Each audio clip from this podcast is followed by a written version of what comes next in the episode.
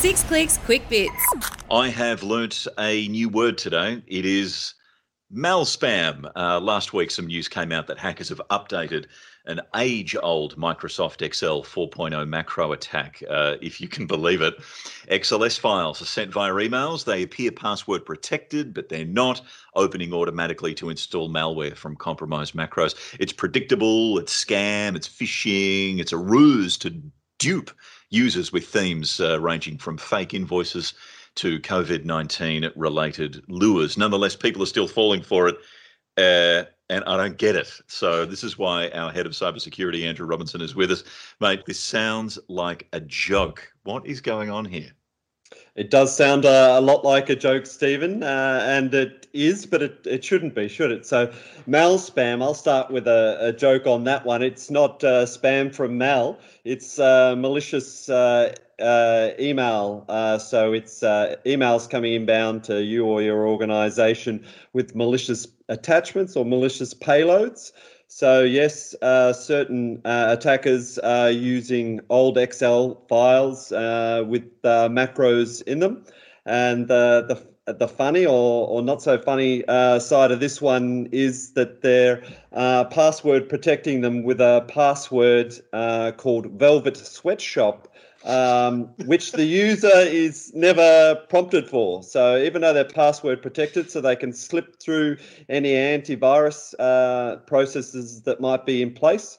When you double click on the attachment, you're not prompted for that password because that is a password uh, that Excel to this very day uh, tries automatically um, before they even prompt you. So if the password is set is Velvet Sweatshop, you do not need to type that password in.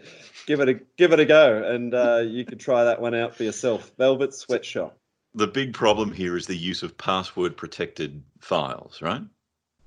Yeah, well, that's very true, Stephen. So, firstly, uh, as the uh, as a uh, encrypted file enters the organization, uh, well, you're right. It, maybe it shouldn't. It should be blocked uh, or quarantined uh, because it can't be inspected for malicious macros or other other forms of malicious code. Um, and there's much better ways to share documents these days than than via email. So I'd encourage people to to look at those and make sure that their security measures are working um, in conjunction with with those approaches, rather than sending around password protected files via email. That's two minutes and two seconds. Uh, clock is stopped, and I I, am in disbelief at Velvet Sweatshop. I can't believe that was even a thing to begin with. The more I talk to you guys, the more freaked out I get about this stuff.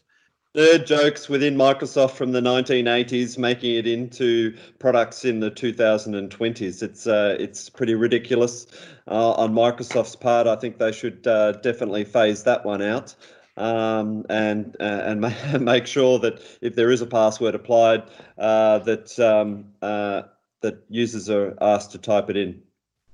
It's enough to make a cat laugh. Uh, thanks for uh, bringing some giggles, Andrew Robinson, head of cybersecurity for Six Clicks. I'll catch you next time, mate. Cheers. No worries. See ya.